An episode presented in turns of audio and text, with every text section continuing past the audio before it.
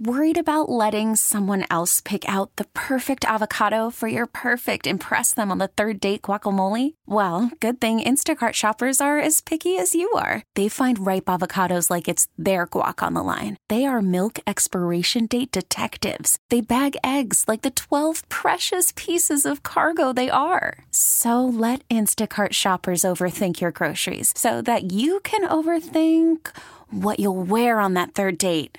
Download the Instacart app to get free delivery on your first three orders while supplies last. Minimum $10 per order, additional term supply. Presented by T Mobile, the official wireless partner of Audacy Sports. With an awesome network and great savings, there's never been a better time to join T Mobile. Visit your neighborhood store to make the switch today.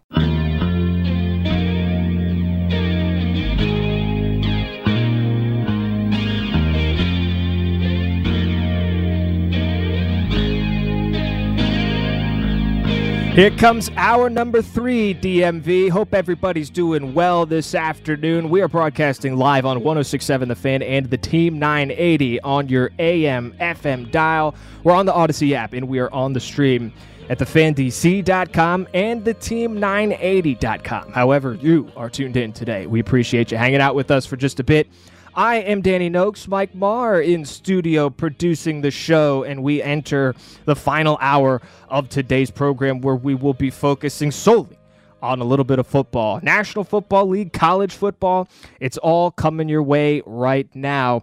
And to kick things off, we go on over to the BetQL guest hotline. Bet smart and beat the books with BetQL. Say hello to the rooster, Chris Russell from the Team 980 with us now. Rooster, what's going on, buddy? How you doing What's up, today? Danny? How are you? It's been a little while. Yeah, It has been, and, and it is always a pleasure to catch up with you, my friend. So I'm glad you're here. here. Hopefully, you're watching a little college football right now, a little. Colorado USC. Uh, been bouncing around, yeah. Caleb Williams dialing it up. I mean, it got a little touchy there uh, at twenty-one nothing, Mm-hmm. made it twenty-one-seven, and then you know they block a punt, come straight back, and he just throws a dart over a linebacker. And uh, this just in, Caleb Williams from Washington D.C. Pretty good. He's pretty good. Yeah. And uh, I don't know if you saw, but I was watching the beginning of the third quarter, uh, Arkansas and A and M, and uh, the A and M quarterback just threw a horrible horrible little quick pivot drop interception on the first play of the third quarter for a pick six that got Arkansas back in it. And actually, I bring that up because, you know, it'll lead us into the commanders, you know, conversation. They're going to need to hit plays like, uh, like A&M screwed up and Arkansas capitalized on to I I think to pass the ball successfully in this game, at least early on. And if that's not part of the game plan, I don't know what I'm missing, man. Yeah, I'm, I'm with you, and, and you lead us perfectly into this discussion of the Commanders in this big divisional game against the Philadelphia Eagles team, who's who's playing very well, particularly defensively. So, uh, Chris, if that's where we start our conversation, you mentioned the Commanders needing to hit some of those big plays. The offense did not look very in sync last week. Some mistakes certainly made by Sam Howell, but also some head scratching head scratching decisions that were made as well. So, uh, what's sort of your your your number one objective that the Commanders need to accomplish to even have a chance before they, we talk about them actually winning this game? Yeah, I mean, the number one, you know, look, everybody knows you can't turn the ball over really six times, five times in actuality, a sixth time turnover on downs on the fourth and goal, right? Which they really had no chance on. So it was really six turnovers. You can't obviously do that. There can't be any more than two if they're going to have a chance to win this game. And even two might be too much, Danny. Uh, let's start with that. Then the sacks. Obviously, nine has to go to three, tops four because they're drive killers. And, you know, I, I remember in, I think it was 2013 or 2014, I wrote this long column and this detailed study that I came up with on, and it was about Robert Griffin III, and it was how sacks are just as bad as interceptions. And I mean, I mm. got so much crap. I mean, the fan base was so livid. And I started to think, wait a second, am I missing something here? And, and, you know, the arguments are, of course, an interception could be as much, you know, could be like a punt. Like the Josh Allen to Kendall Fuller interception last week was essentially a punt, mm. right? I mean, it was an interception, but it's essentially a punt. So not every interception in my eyes was the same, but a sack, especially on an offense that's not built, and not many are, but not built to, uh, you know, to succeed on third and long. And certainly this one isn't, even though they have some weapons. Um, to me is as much of a a, a, a, turnover, if you will, or certainly a drive killer than anything. And I know a couple of the series, I think it was three series, where sacks came on back to back plays. I mean, obviously, that's, there's no chance of survival there. But even one sure. sack on one drive puts you way behind. And I think this offense, right now, if I remember correctly, Danny, I saw it earlier this week they're like third and nine and a half, roughly on average third downs. That's the worst in the league by far.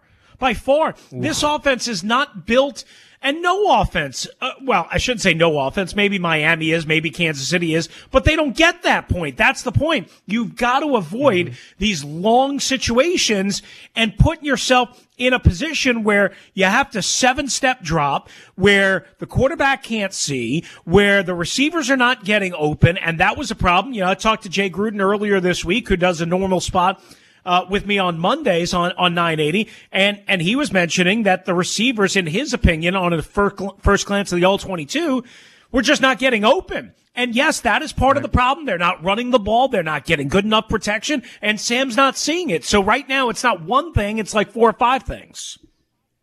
Yeah, and understandably so, Chris. Sack problem is at the forefront of a lot of these discussions around the Commanders this week because that number last week, nine, is just absolutely yeah. ridiculous. But yeah. th- there's been a lot of back and forth uh, recently about the O line and, and whether it's their fault or if Sam Howell is just holding on to the ball too long. And I think th- the easy the easy uh, answer here is that it's a little bit of both, but the data does seem to suggest and and to note that Howell has held onto the ball for too long mm-hmm. throughout his career. So, how do you think Eric Bieniemy should handle getting his quarterback to take less sacks? Or what sort of things do you see them scheming up for him? Is right. it as simple as getting like quick passes, screens? What, what, what do you see? Well, you're you're a big college football guy, I, and I know you know yeah. you know your NFL as well, but you pay probably more attention to college football than even I do and I watch it every Saturday, but I don't sit here as religious about taking notes and whatever. But you remember that Friday night in Blacksburg, right? In Sam Howell's final oh, season in North Carolina? Yeah, like six. That, that was actually a good night.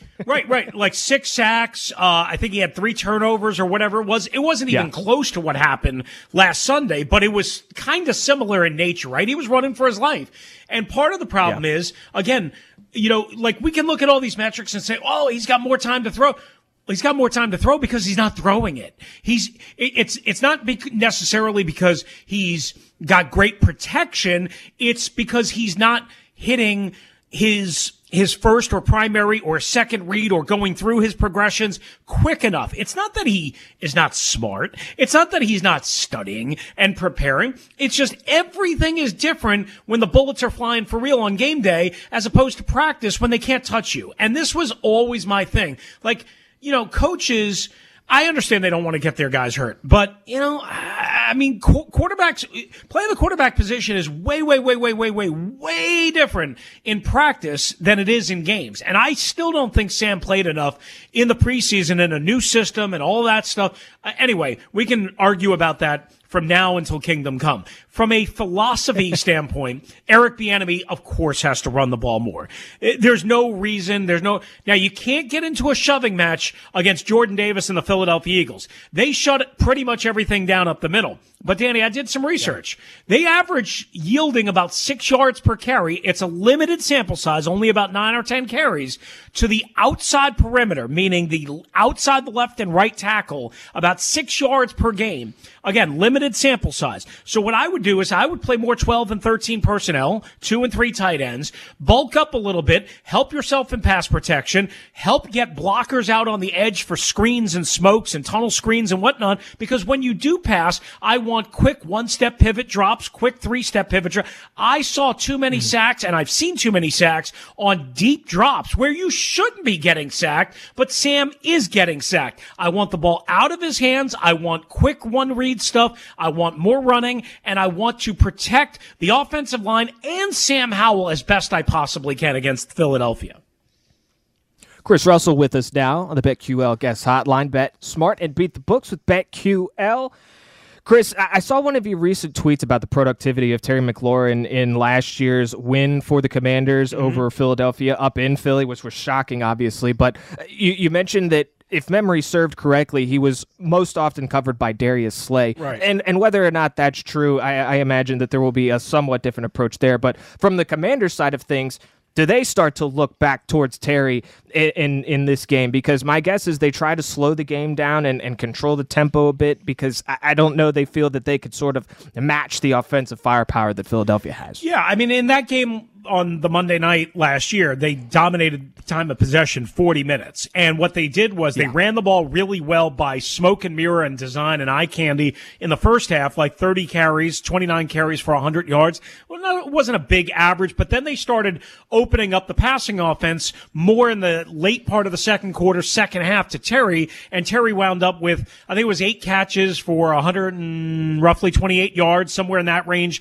on mm. 11 targets. And you know, so far through three games, he and Jahan Dotson only have 16 targets each. And that was the point is you got to get them way more involved. And the way I think you get them way more involved is what we were talking about just a second ago.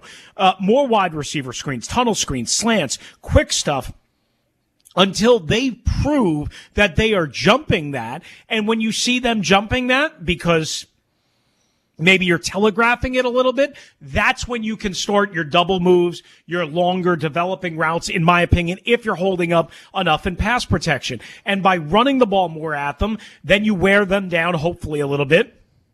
And then when you get into, I don't know, third and, you know, third and four, maybe Jordan Davis is a little bit gassed. Maybe, uh, you, you know, uh, I mean, maybe Haason Reddick is a little bit gassed and doesn't have the same mm. juice in his legs. Maybe Jalen Carter is not as explosive if you get into better down and distance type situations. So it really is the mix. It's not say just throw the ball to Terry every other down because they're going to jump that. I mean, Darius Slay is going to be on him most of the day, not all of the day. It kind of depends on how uh, Eric Bieniemy kind of deploys uh, Terry McLaurin in terms of the matchups because the Eagles will play more zone uh, than they will man. So again, you will get some matchups you know, I think you can take advantage. I'm not sure how they're going to play. Like Bradberry last week started in the slot, then he came outside because the kid that Tampa Bay was picking on was Josh Jobe. And I think Washington, whether he's in the slot, whether he's outside, I think they can pick on him. So if you get a matchup of Terry or Jahan versus Josh Jobe, which is likely to happen, to me, if you can hit on that, that's going to make things dicey for the Eagles, and it's going to slow down their pass rush a little bit. It's going to make them, uh, you know, maybe shade a safety over uh, the top, and then it's going to lighten up your box, and it's going to allow you to run the ball better and thin th- some things out in the middle of the field. So to me, like all of these things have to come together. It's not just targeting Terry. Of course, we want to target right. Terry, but target Terry with a plan and a concept and a thought.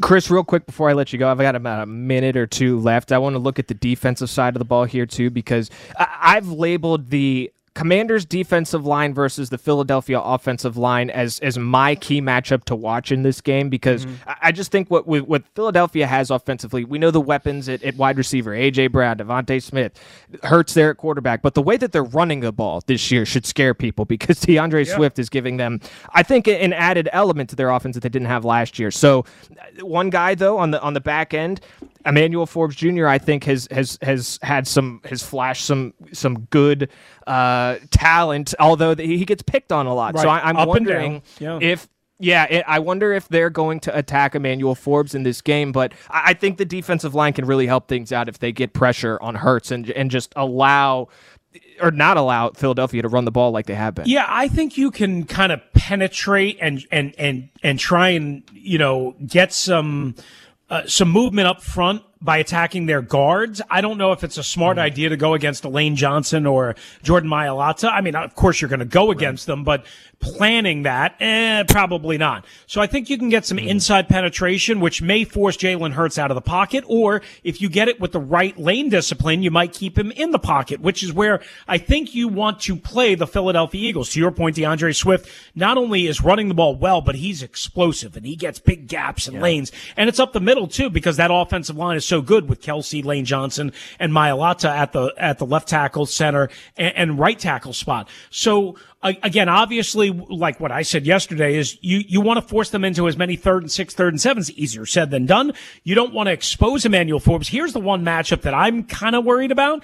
And he's played well so far this year, which he wasn't last year at this time in terms of the early part of the season. Kendall Fuller versus DeVonta Smith. Remember in the second quarter, week three last year, DeVonta Smith absolutely ate Kendall Fuller for lunch and spit him out yes. and rehat him for dinner. If you see that early on, that's going to be a problem if DeVonta Smith is just running wild and free and running away from Kendall Fuller. So that's where that pass rush comes in even more because they can't afford to let what happened in that particular sequence in one quarter in week three of last year just totally change around a game, Danny. It was nothing, nothing going into the second quarter. It was 24 nothing at halftime. And DeVonta Smith, again, just ate Kendall Fuller for lunch. That cannot happen in this game.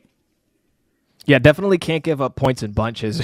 we talked about all this stuff that the Commanders got to do right for this to go right to, for this to go their way, and and obviously you can see why the Eagles are laying about nine points depending yep. on where you go as we head into this matchup. But Chris, great insight as always, man, and and you know what? It's just great to catch up with you, buddy. So I hope you have an awesome rest of your Saturday. Enjoy the college football and enjoy the NFL tomorrow, man. Good to will, hear from you. Will do. Looking forward to it. Thanks for having me. Heading up to Philly in the morning, so uh, you, you know Good. one. Th- okay. You know one thing for sure when you go to the link, you're going to eat well because they have an excellent oh. press box. I love that. I, I, love it for you, Rooster. We'll be following along on Twitter. Thank you for your time today, Thanks, buddy. Mel. We'll chat Appreciate soon. You, you got good. it. There he goes. That's that's the Rooster, Chris Russell. You can hear him one to four weekdays over on the Team 980, one of the stations that you can hear us right now, along with 1067 The Fan. We will step aside and we'll take a quick break. When we come back, we've got more NFL to cover. We're steamrolling towards the end of the show, off the air at three before we hand it off to Toby Altizer. So stick around. You're listening to 1067 The Fan and the Team 980. Okay, picture this: it's Friday afternoon when a thought hits you. I can spend another weekend doing the same old whatever, or I can hop into my all-new Hyundai Santa Fe and hit the road. With available H-Track all-wheel drive and three-row seating, my whole family can head deep into the wild. Conquer the weekend in the all-new Hyundai Santa Fe. Visit HyundaiUSA.com or call 562 for more details. Hyundai, there's joy in every journey. This episode is brought to you by Progressive Insurance. Whether you love true crime or comedy, celebrity interviews, or news, you call the shots on what's in your podcast queue. And guess what? Now you can call them on your auto insurance too with the Name Your Price tool from Progressive. It works just the way it sounds. You tell Progressive how much you want to pay for car insurance, and they'll show you coverage options that fit your budget. Get your quote today at progressive.com to join the over 28 million drivers who trust Progressive. Progressive Casualty Insurance Company and Affiliates. Price and coverage match limited by state law. T-Mobile has invested billions to light up America's largest 5G network from big cities to small towns, including right here in yours. And great coverage is just the beginning. Right now, families and small businesses can save up to 20% versus AT&T and Verizon when they switch. Visit your local T-Mobile store today.